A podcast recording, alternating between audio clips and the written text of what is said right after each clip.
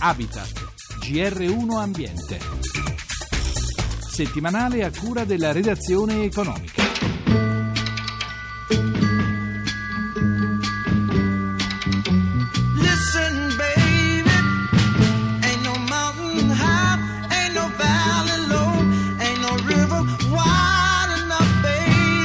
Già prodotto importanti risultati i primi studi climatici fatti sui ghiacciai nel cuore dell'Africa dal comitato Everest K2 del CNR.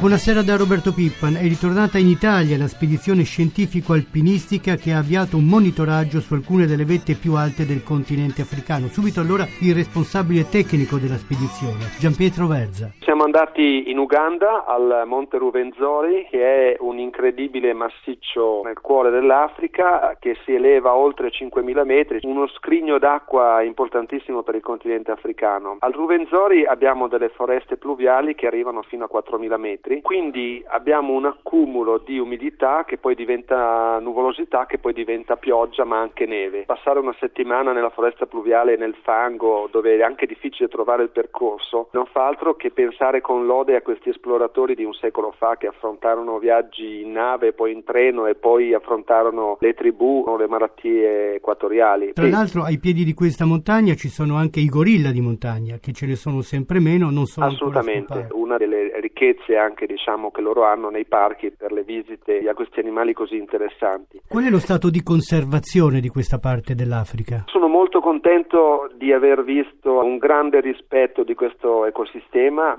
che tra l'altro è un ecosistema anche difficile da fruire. Ci può essere una fruizione turistica ma con grossi limiti sia in termini di quantità, di affollamento anche dei percorsi. Per cui la natura assolutamente intatta, è una natura bellissima, una natura che presenta tutti i gigantismi vegetali come le lobelie giganti che si incontrano attorno ai 3500 metri, come le foreste di bambù impenetrabili che si trovano un po' più in basso, come la parte alpina che sta in alto e poi i ghiacciai, incredibili ghiacciai all'equatore. Noi abbiamo visto nevicare a 4000 metri nell'ultima missione. Quindi un ecosistema secondo me molto ben conservato ed è un ecosistema importantissimo perché da lì parte l'acqua che poi va verso nord e poi contribuisce ad alimentare alcune sorgenti del Nilo. I ghiacciai si stanno riducendo anche in questa parte del mondo? La cosa interessante è che in realtà la riduzione delle masse glaciali che abbiamo visto all'equatore a Ruvenzori è minore rispetto a quella che siamo purtroppo abituati a vedere sulle Alpi. Questo significa che probabilmente il clima della foresta pluviale protegge i ghiacciai, impedisce un'eccessiva fusione dei ghiacciai dovuti al riscaldamento globale, ma probabilmente nello stesso tempo contribuisce anche a una potente alimentazione. Quello che ci ha un po' colpito, pensavamo all'equatore di vederla in maniera più evidente questa variazione delle dimensioni dei ghiacciai, in realtà è molto più contenuta proprio per questi fattori climatici e anche i primi dati che vediamo che danno temperature spesso inferiori allo zero e mai troppo superiori allo zero fanno anche questi pensare a un clima protetto. Diciamo la foresta equatoriale protegge la cima del Ruvenzori dalla fusione, quindi questi ghiacciai io li ho trovati leggermente diminuiti ma molto di meno di quello che vediamo sulle Alpi.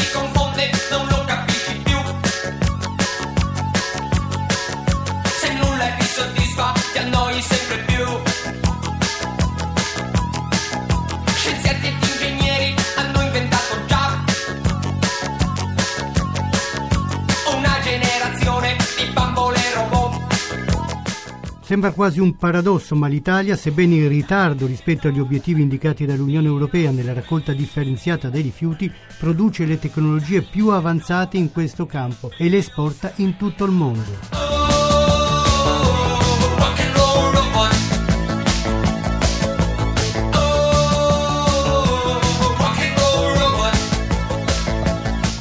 Si tratta di cassonetti intelligenti dotati di sensori in grado di impedire che si commettano errori nella raccolta di diversi materiali, dalla plastica alla carta al vetro. Vengono prodotti a Battipaglia, una delle località del sud che sono state spesso alla ribalta della cronaca per l'emergenza rifiuti. In linea il titolare dell'azienda che li produce, la Icoplastica, Antonio Foresi. Come funzionano? Serratura elettronica con sistema di identificazione dell'utente. Si apre con un badge. Si, esatto, si apre con un badge, eh, l'utente viene identificato e all'atto della raccolta da parte della società municipalizzata, che sia privata o che sia pubblica, alla verifica nel momento in cui ci si accorge che all'interno del contenitore continuano a persistere degli sversamenti errati, ovvero la confusione tra carta e plastica o umido e secco, c'è la possibilità di poter fare una mailing diretta a quelle famiglie che hanno conferito all'interno di quel contenitore con certezza e quindi poter comunicare direttamente con queste Avvertire loro state sbagliando. Esatto. Questi Sì. cassonetti intelligenti voi dove li avete installati? Geografiche, quindi al nord, al centro e al sud. Sono sperimentali, ma ormai è già un anno e mezzo che sono al lavoro, funzionano bene e a questo punto siamo pronti per poterlo diffondere. Negli altri paesi come funziona la raccolta differenziata? Si tende a essere un po' più pragmatici. Nei grandi centri abitati si va con i grandi contenitori appunto perché sono più economici. Voi questi cassonetti li esportate in tutto il mondo? Sì, sì, anche se abbiamo altri stabilimenti, tendiamo a essere vicini ai mercati e quindi non trasportare aria perché sono molto voluminosi. E la tendenza negli altri paesi? Siamo noi che dopo la moda del piccolo contenitore adesso forse ne abbiamo abusato un po', bisognerebbe fare un po' marcia indietro e tornare sulla raccolta stradale, fare un po' di economia.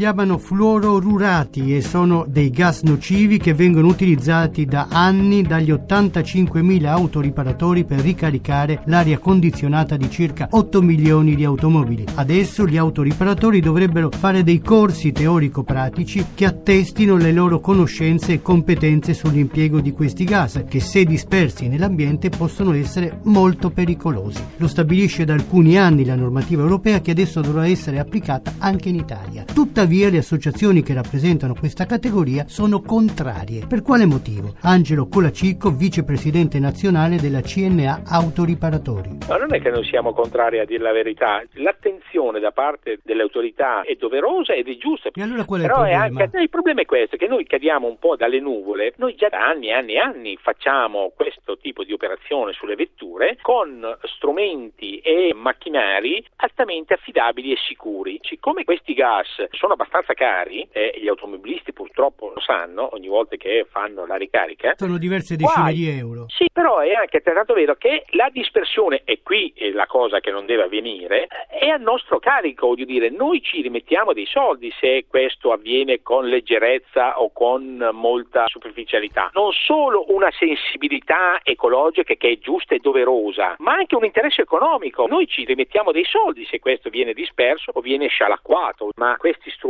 sono sicuri, sono affidabili, perché prima si fa l'attacco, non è collegato nulla ancora, una volta che l'attacco è effettuato poi si aprono le valvole. Per essere in regola bisogna fare prima l'iscrizione alle camere di commercio e di appartenenza e poi bisogna essere abilitati a fare il corso. Quindi noi chiediamo se era possibile un spostamento di questa data ultima per far sì che questa categoria abbia la possibilità di mettersi in regola, come dice il legislatore, per poterlo fare. Sei anni fa la comunità europea ha Deliberato. Emanato, deliberato e tutto quanto. Poi dopo in Italia viene messo tutto nel cassetto e dopo all'ultimo momento si si dice che la scadenza è il 12 aprile. Noi anche come associazioni facciamo fatica a tenere dietro tutto, però vedremo di fare il nostro meglio. Chiediamo semplicemente di spostare questa scadenza per poter adempiere e dare la possibilità a tutti quanti di poter operare come la norma prevede.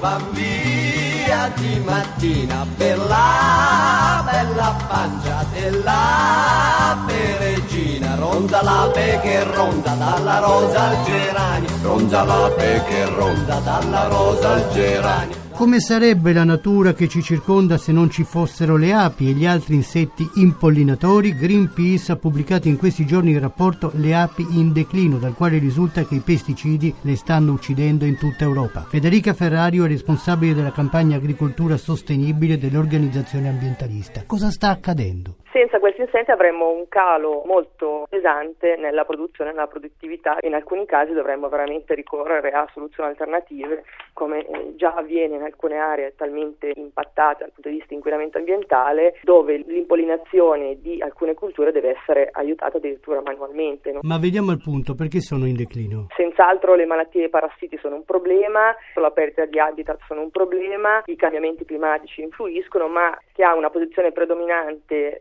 sul problema legato a questo declino è il tipo di agricoltura industriale intensiva e quindi i prodotti chimici che vengono irrorati e immessi in ambiente. In particolare alcuni pesticidi che sono conosciuti con il nome di neonicotinoidi hanno un impatto particolarmente forte per questi insetti, vengono proprio definiti ormai dei killer delle api. In generale, facendo una media a livello europeo, possiamo attestarci sull'ordine del 20% a livello annuo di perdita nella popolazione delle api. Così anche in Italia? La situazione dal 2008 è leggermente migliorata, ovvero da quando sono stati sospesi in via temporanea l'utilizzo di quattro sostanze per la concia delle sementi, principalmente del mais, però il problema rimane in particolare per tutti gli effetti subletali che si sono causati da queste sostanze, perdita dell'orientamento, capacità ridotte anche di apprendimento, perdita di memoria olfattiva, sono tutti fenomeni che per la vita della colonia di un'ape sono necessari e indispensabili per la buona uscita e per la buona sopravvivenza della colonia.